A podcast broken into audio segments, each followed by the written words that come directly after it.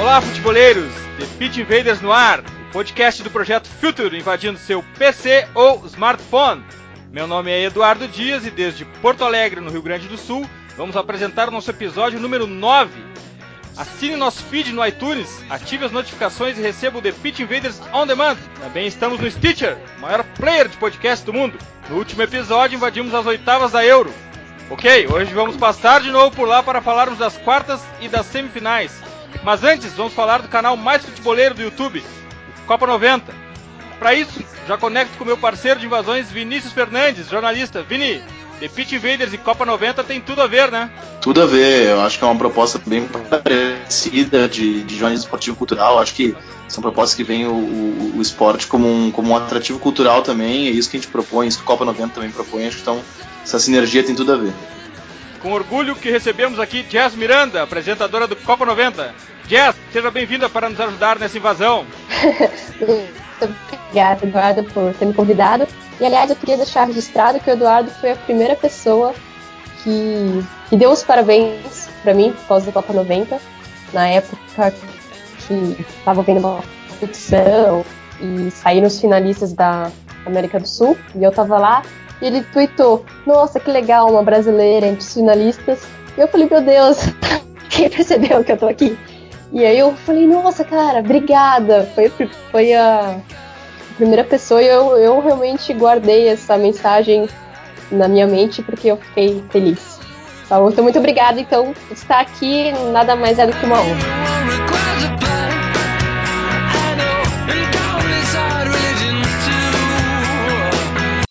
Está no ar mais um episódio do The Pitch Invaders, o podcast futeboleiro do Future.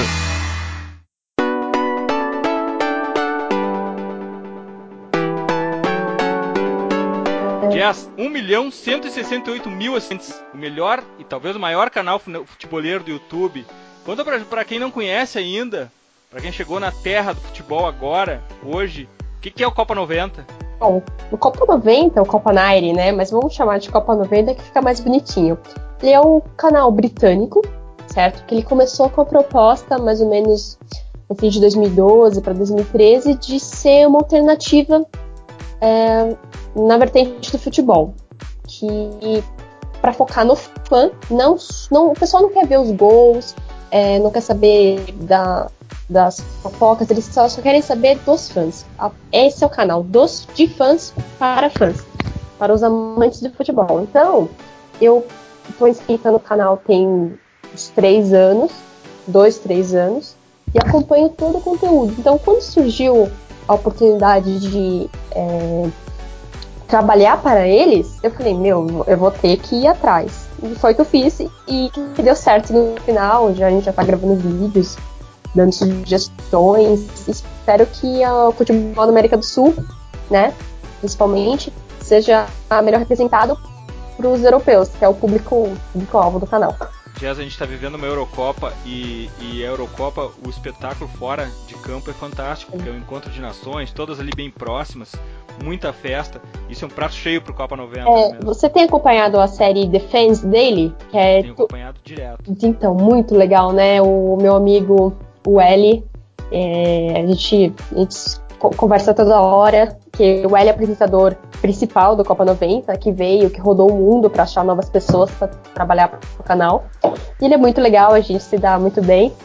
E, e que sorte a dele, né? De estar tá vi, vivendo tudo isso todo dia, viajando e conversando com todos os fãs. Além, antes desse, do, do fãs dele, eles fizeram uma série Europe's Best, que eles iam a 10 países, salvo engano. É, e o melhor episódio foi quando eles foram na, na Islândia e eu também na, na Suécia, que ele se divertiu bastante.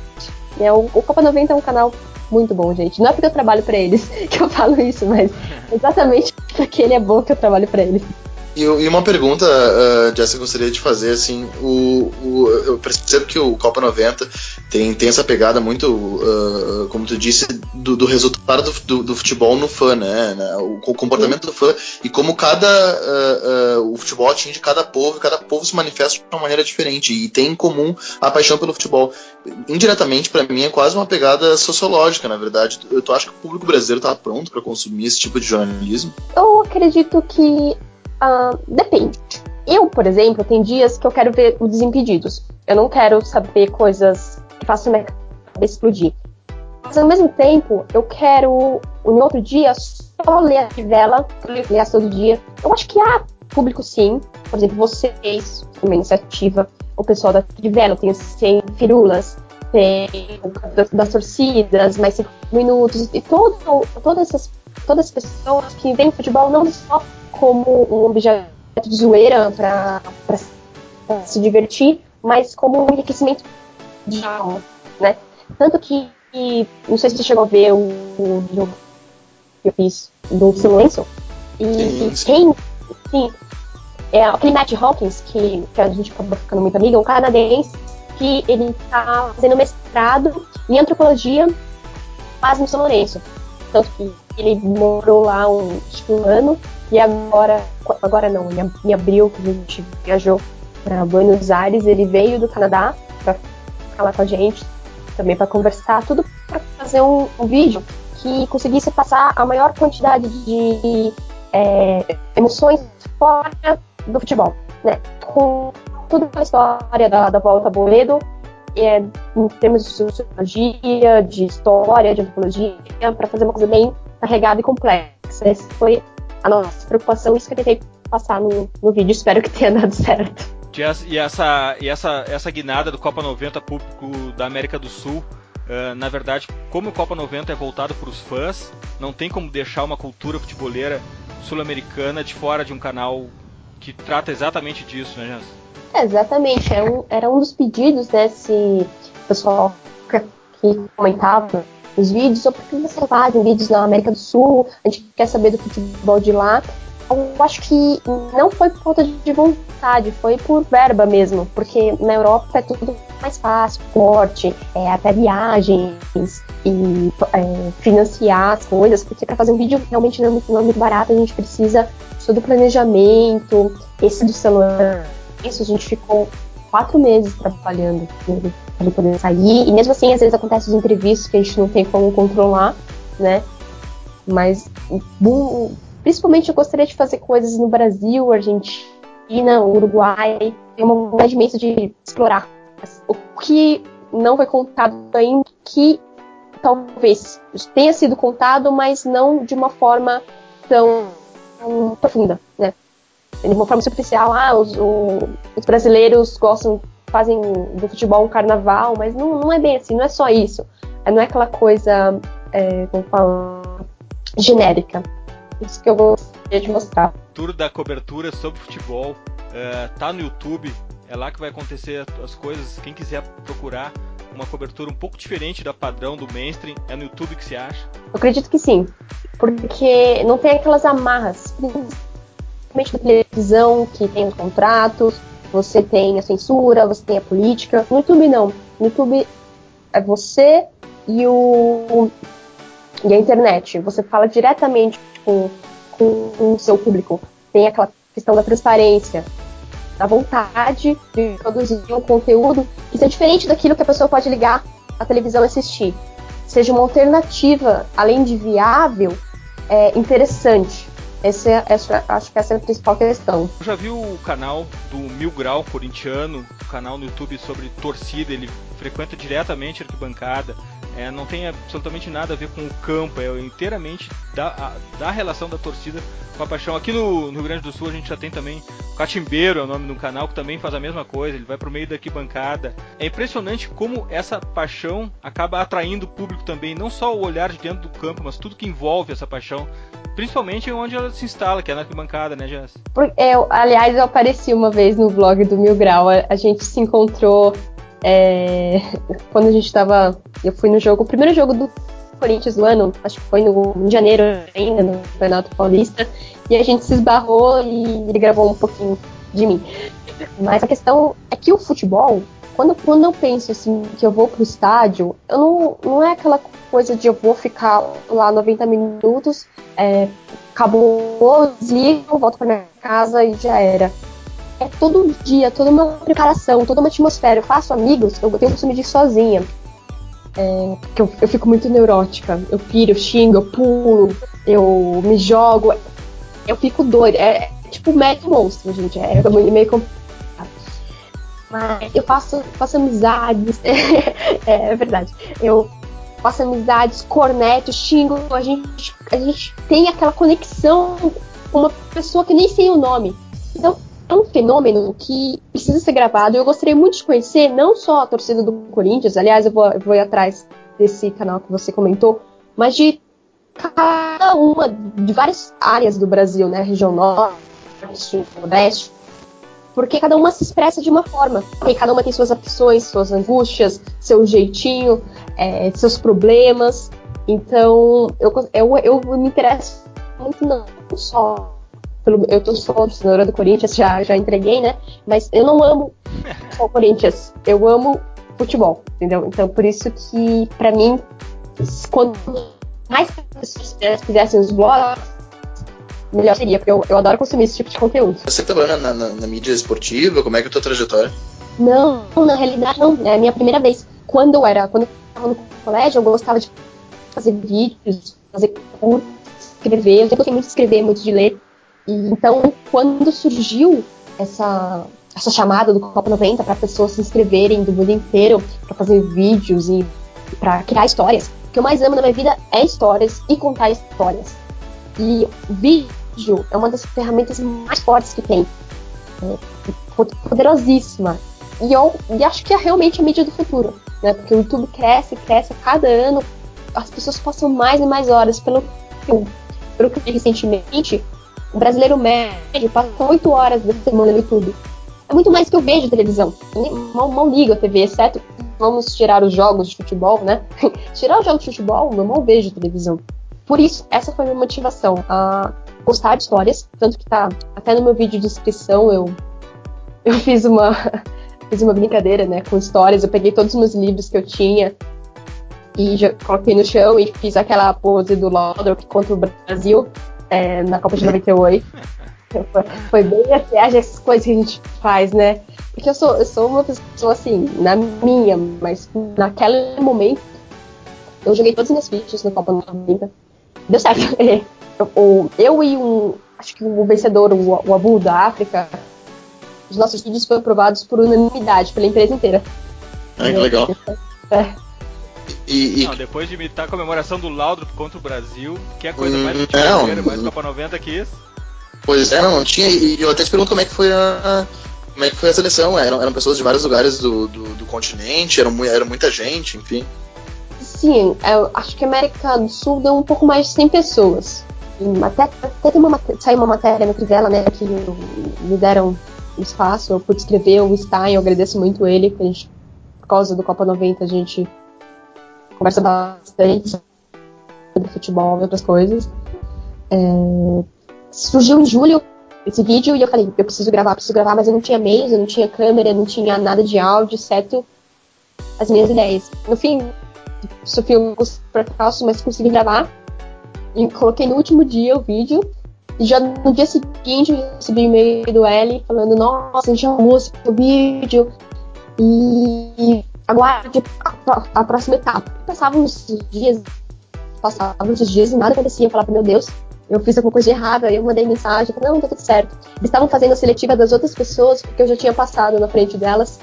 E no final, eu com, competi com um chileno, que muito legal, legal, e o Juan, da Colômbia. E eu fui a vencedora, vamos por assim, que saiu votação popular. Mas na realidade, todos nós, independentes de uma votação popular ou não, nós podemos criar e tanto que para Argentina eu viajei com o Igal, a gente trocou ideia, a gente gravou as coisas não juntos aparecendo na tela, mas a gente criou dois vídeos a gente, é, um, um, ajudou o outro, né? A gente sempre estava presente, tem aquela coisa, não é Não é que tipo, ah, porque eu venci que não gosto dele, ou etc.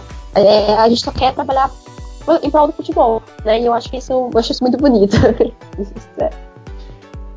e a estrutura de, de, uma viagem dessas pra, pra Argentina, de vai tu, com câmera, quem é que faz a redação, quem é que edita, como é que é a logística disso tudo? Não, comigo via, uh, viajaram o diretor, né? Que ele também filma, então o câmera 1, tem o câmera 2, que ele é só para isso, para cuidar do áudio, e outro para resolver problemas, porque surgem problemas, Argentina surgiram problemas que não tem nada a ver com a gente, tem a ver com a, com a estrutura, precautos, né?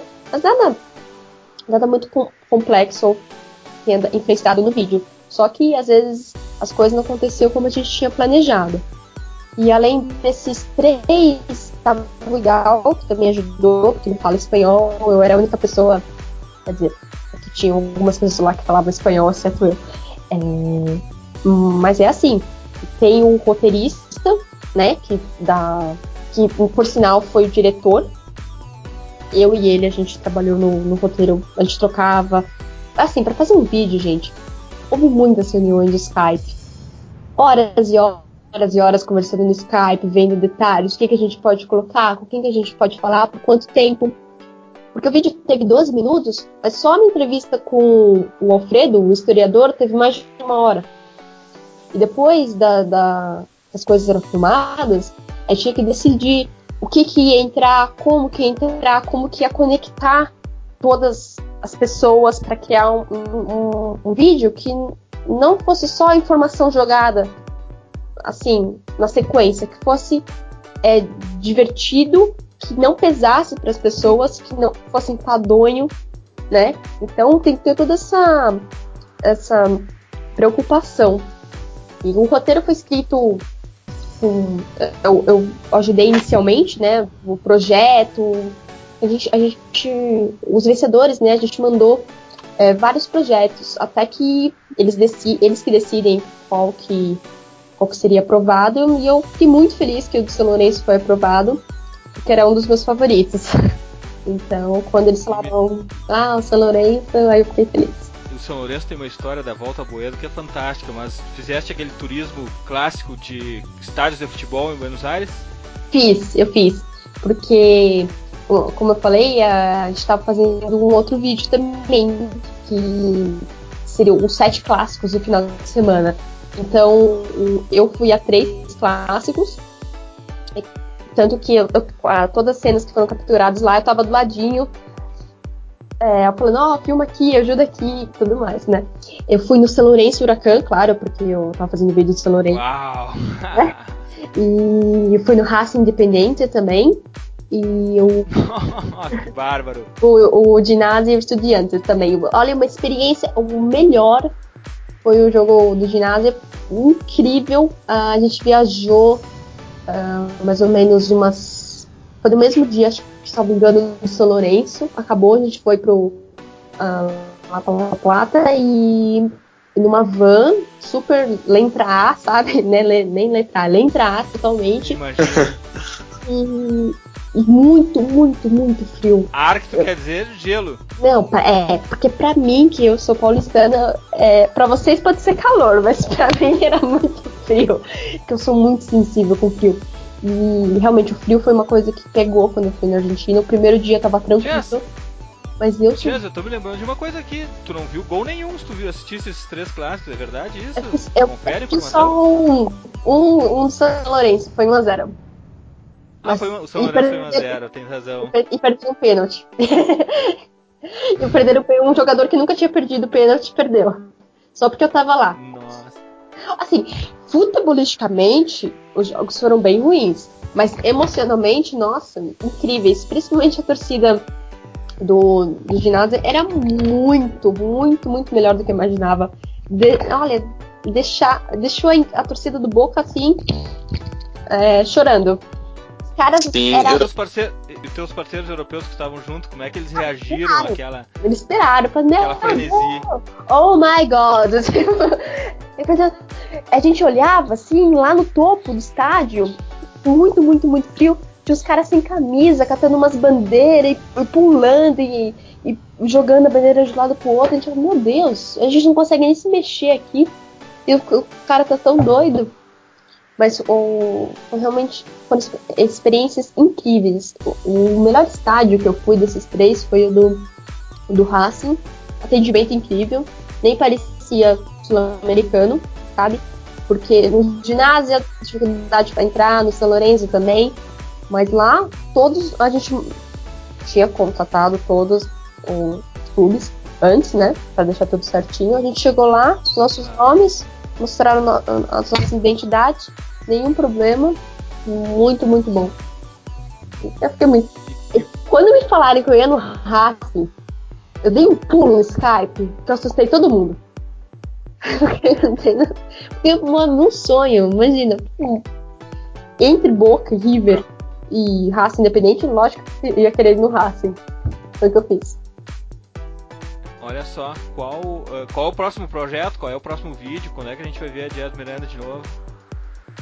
Eu também gostaria de saber. Na verdade, não, não sei. é verdade. Porque, embora já tenha alguns projetos que em andamento, a questão de logística, de quando vai poder gravar, de viagem, aí que pesa. Eu não consigo te falar uma data, mas vai ter mais sim. Se não for com a minha carinha, vai ser alguma coisa que eu estive ajudando, porque assim, é, algumas pessoas podem achar que, que alguns, alguns de nós se inscreveu só pra. só pra ser famoso. Primeiro que isso não dá fama, né? Dá, mais, dá muito mais trabalho do que. Ah. E segundo que um milhão e cem seguidores no YouTube. É, acho que é uma coisa que tipo, eu realmente não me importa se você vê, eu mal uso o Twitter, essas coisas, eu sou, eu sou mais uma pessoa na minha, entendeu? Quero... Mas agora que a gente vai divulgar o teu Twitter e o teu vídeo no The Pitch Invaders, tua, tua fama vai aumentar. então, eu quero muito é produzir as coisas, criar vídeos, mostrar a cultura, principalmente da América do Sul enquanto eu estiver trabalhando em prol do futebol, eu não importo de não parecer minha carinha fofinha. tá bom. Jazz, uh, o Copa 90 tem também um coletivo, né, onde ele acaba reunindo uh, vários sites do mundo inteiro, vários blogs do mundo inteiro, que tem mais ou menos essa mesma uh, ideia, abordagem do futebol. Conta mais desse Copa coletivo, como é que funciona esses blogs pelo mundo inteiro. Então, é, aliás, para parabenizar que agora o Sem, Sem Firulas também é um parceiro do Copa Collective, né? É um projeto. Demais, Sem Firulas, é. nosso inspirador também aqui. É, então, com o Guilherme Dorf, a gente se encontrou, conversou e tudo mais. É, é um projeto que, para reunir o supra-sumo é, da mídia escrita de, das mais variadas culturas. Claro que tem, que, tem que ser inglês, para ser uma língua universal, mas através é, dessa reunião e dessa aglomeração de sites que possuem conteúdos excelentes, é, a gente tenta mostrar para o mundo coisas que talvez por um europeu não poderia ver o Sem Firulas, ou uma pessoa uh, do Brasil provavelmente não iria ver um, um, site francês. Então essa troca de experiência, experiências e conhecimento na realidade, né? E eu, eu, eu leio, eu, eu, gosto bastante. Aliás, eu, se o Martino, que eu, um dos um dos produtores do Copa 90, ele fala 25 línguas, que é o Martino. E ele que, ele que é o chefe desse Copa 90, então, Martino, parabéns por esse projeto, tá bom? Ficou muito bom. E às vezes, e, e, às vezes cria até vídeos, né? É, não sei se vocês assinam também o Kik, que era Kik TV, agora virou Kik. Exato. Claro, que aborda mais o, o, o soccer é, nos Estados Unidos. Exato, porque, como por assim, o, Copa, é, é, o Kik também é do Copa 90, ele foi comprado. É um, ele ficou mais pro lado norte-americano e o Copa 90 com o resto, exceto a América do Norte. E através do Copa Collective que eles já criaram uma série e fizeram alguns vídeos dessa troca de, de conhecimento. Passou essa ideia é muito legal, vamos expandir para um vídeo. Isso que Então, estamos escolhendo bons frutos por causa dessa iniciativa. Eu assisti, eu, eu acompanho o Kik principalmente agora na Copa América. Eles fizeram essa mesma abordagem do Copa 90, em volta dos estádios onde aconteceram os jogos da Copa América Centenário. Também fizeram aquela tour por sede a sede, falando um pouco da cultura. Também foi, foi bárbaro, foi fantástico, foi incrível a cobertura do Kik.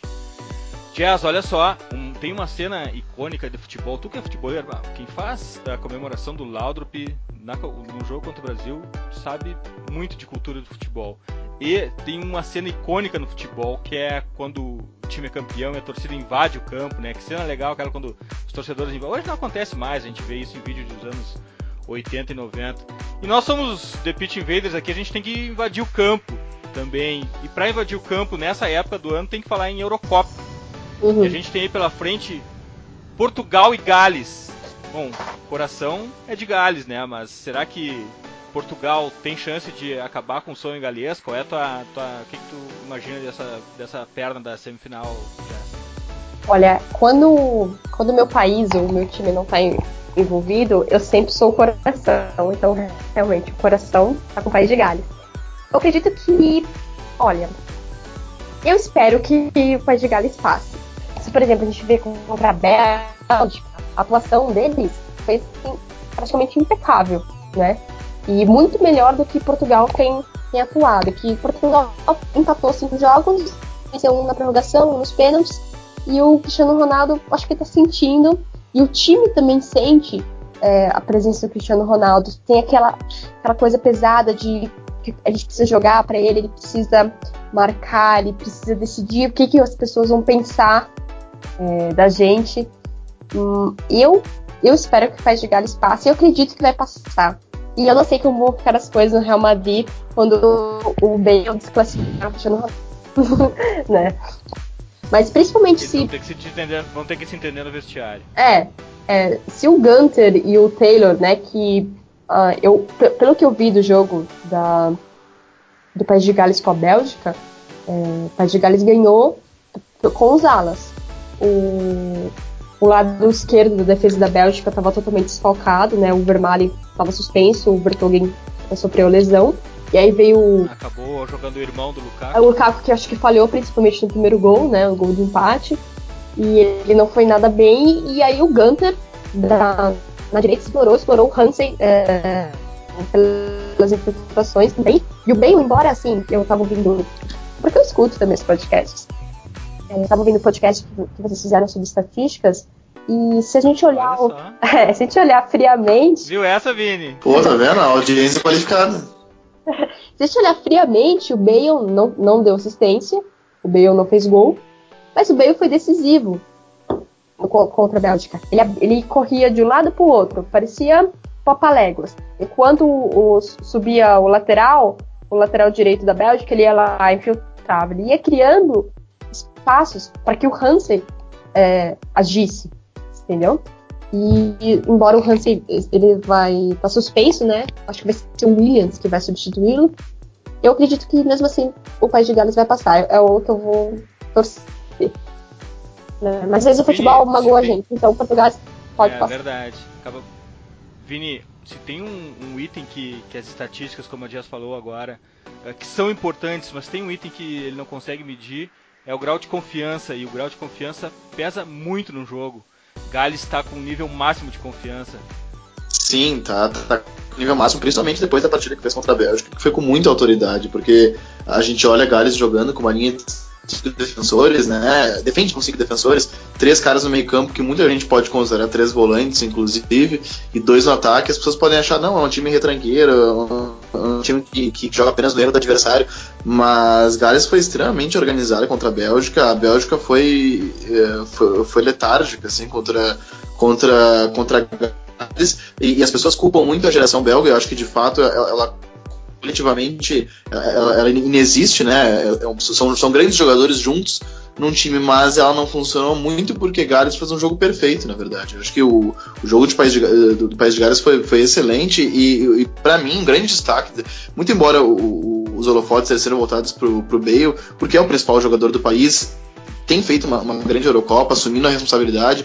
O Bale é um finalizador, né? Ele, ele é, um, ele é um robô para mim. Ele é um, uma nova concepção de atleta. Ele, ele, é um jogador, assim, ele é um corpo preparado para jogar futebol. Ele é praticamente um triatleta, assim. Ele é muito forte, ele é explosivo. Ele é uma outra concepção de jogador de futebol, assim como o Cristiano Ronaldo. Mas o Aaron Ramsey, para mim, ele é o motor desse time. Ele, ele, é o cara que pensa as jogadas, tudo passa por ele. E, enfim, é, acho, acho que é um time muito forte. Eu não esperava isso. É um meio-campo, um miolo de meio-campo bem técnico também, com o Joey Ledley também e o e Joey Allen do Liverpool. Todos os jogadores sabem tratar a bola. Enfim, vai jogar contra, um, contra Portugal, que tem um meio de campo bem inexperiente e que vem chegando aos trancos e barrancos. Eu também não duvido muito de Portugal, porque uh, Portugal também tem uma, uma, Apesar de ter tomado enfim, uh, três gols à Hungria, por exemplo, tem uma, uma, uma defesa que tem sido consistente. Uh, e eliminou dois adversários muito fortes. Eu acho tanto a Croácia contra a Polônia muito fortes, inclusive eu apostava que a Croácia eliminaria Portugal, que a Polônia também eliminaria Portugal. E Portugal passou. É um confronto, vai ser um confronto bem equilibrado. Alemanha e França. Jazz, França conseguiu dominar os nervos, né? Conseguiu ficar mais calma, mais tranquila. E isso facilitou tudo no último jogo contra a Islândia. É, Infelizmente, né? Porque o coração tava com a Islândia. É. Mas a gente sabia que não ia dar certo, né? Copa 90 tem seguido exemplarmente a torcida da Islândia e a torcida de Gales por, a, por toda a França. É, e eu, iam ser ótimos vídeos, né? Com, a, com, a, com, as comemorações da torcida da Islândia, mas o sonho durou bastante. Sinceramente, é, eu acredito que a França vai passar, principalmente porque o Hummels está suspenso e aí ele ele Boateng que faziam os lançamentos, começaram a organizar jogadas, eu não sei como a Alemanha vai reagir sem o sem Hummels. E principalmente eu acho que o Kedira também não vai conseguir se recuperar, talvez perca o Gomes também. E não sei se o, o Joaquim Loh vai, vai continuar no 3-5-2, o que, que ele vai fazer, né? Porque ele surpreendeu. Pelo menos para mim, ele surpreendeu com aquela nova formação né? Tá na hora do Thomas Miller aparecer também, né? Apesar do, apesar do recital do Cross, da campanha fantástica do Tony Cross, Thomas Miller tá, tem que aparecer, ele tá um nível abaixo ainda. Ele tá um nível abaixo de quase todo o time que jogou bem pelo menos uma partida. Ah, o jogo do Mário Gomes contra a Itália foi muito bom e, e, e mostra que essa coisa de centroavantão não é uma coisa uh, tão arcaica assim. A Alemanha, por exemplo, soube usar o pivô muito bem. Ela tinha uma válvula de escape muito clara e, de fato, como a Jess falou, o Hummels vai fazer falta porque o Hummels uh, ele é uma peça ofensiva também. O, tanto o Hummels quanto o Boateng eles têm um, um, lançamento muito preciso e o Neuer também. Então, muita muitas jogadas da Alemanha, é, que, que, aqui no, no, Brasil a gente chama de pejorativamente de, de ligação direta e tal. Uh, lá uma jogada, inclusive o gol da Alemanha contra a Itália, ele sai de um lançamento do Neuer, Neuer, o Neuer ele, ele, lança muito bem, uh, um lançamento do Neuer que o, o Mário Gomes vai dominar a bola na direita já, uma, uma, jogada claramente treinada, porque eles tentaram mais de uma vez no jogo. Uh, ele, ele faz o pivô escora pro, pro Jonas Hector que, que toca pro, pra área e quem conclui é o Ozil. Então o, o Rúmeus vai fazer muita falta, ele é um baita ele jogou demais, jogou uma enormidade contra a Itália, mas eu não sei, eu ainda acho que, que, que a Alemanha é a favorita, uh, mesmo com, com dúvidas e desfalques, uh, acho que a Alemanha é um time mais consistente, mais pronto, e a França, bem dizer, assim, a França fez uma partida com tranquilidade, assim, que foi o jogo contra, contra a Islândia. Porque a França que dominar também a ansiedade dela. Em todos os jogos que eu tenho percebido, assim, tem sido bem, bem flagrante, tem sido a ansiedade da, do time, time, francês. Contra a Islândia teve menos porque ela decidiu rápido. Agora, se ela tomar um gol da Alemanha, e uma Alemanha já cascuda, não é aquela Alemanha inexperiente dos últimos tempos, é uma Alemanha que já vem com a tarimba de, de campeã do mundo, se ela abrir tomando um gol, eu, eu temo que pode acontecer. Não vai acontecer um 7x1, logicamente, mas enfim, é, acho que, que, os erros podem subir numa geração que, tá, que, que é nova aí na geração francesa. Tem jogadores experientes, tem, mas é uma geração que está tá sendo testada e provada. E vai depender muito se Giroud e Griezmann vão se conectar ou não, né? Exatamente. O, o Giroud também é outra, outra prova de que, que um bom pivô tem muito espaço no futebol também ainda. O, o, o, lançamento que ele faz, a escorada que ele faz pro segundo gol do Griezmann, do Antoine Griezmann, uh, mostra uma interação muito bacana ainda daquele segundo atacante rápido com um pivô técnico. E o Giroud ele é um pivô muito inteligente. Uh, por vezes ele, ele, não é aquele cara que faz 30, 40 gols numa temporada, mas ele, ele, é, um, é um, cara que assiste super bem, tá sempre bem colocado. Enfim, acho que é verdade. A, a, o resultado, o desempenho ofensivo da França passa muito por ele e pelo Griezmann. dicas futeboleiras.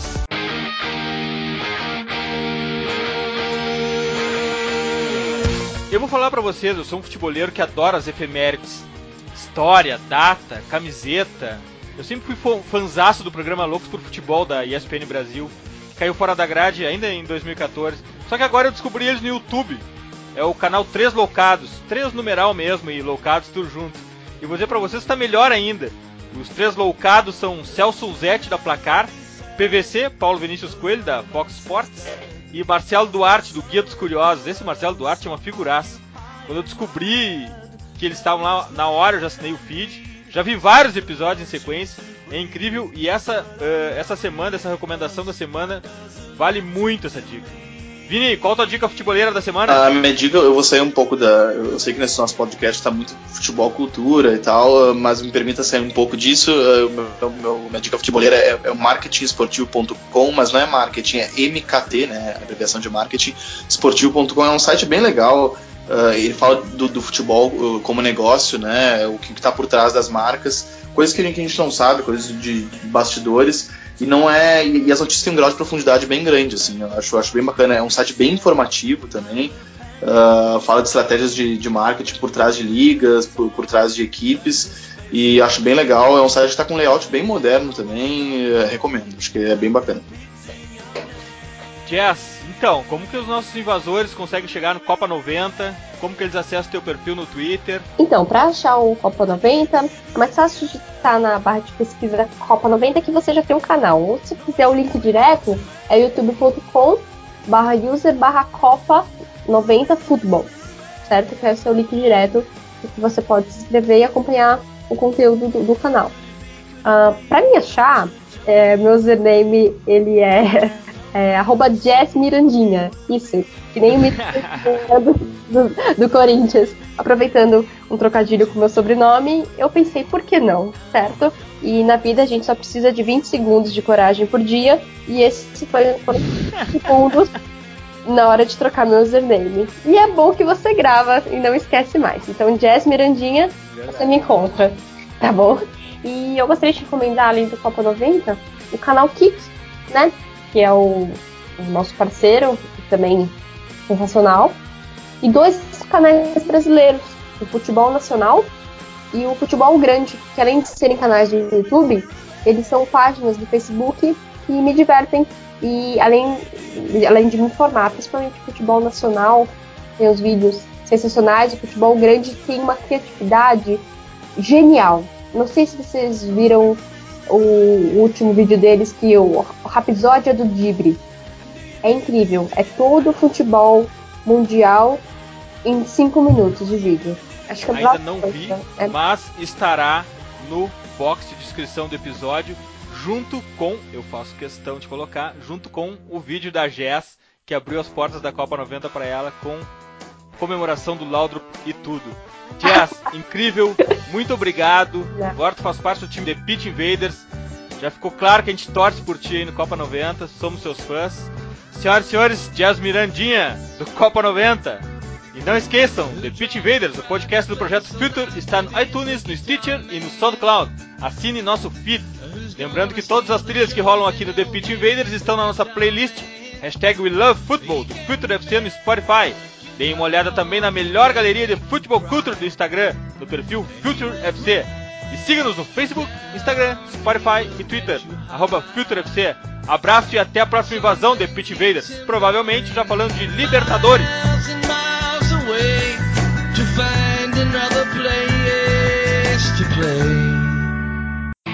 Você ouviu The Pitch Invaders. Siga nossos perfis. Visite www.future.com.br. We love football.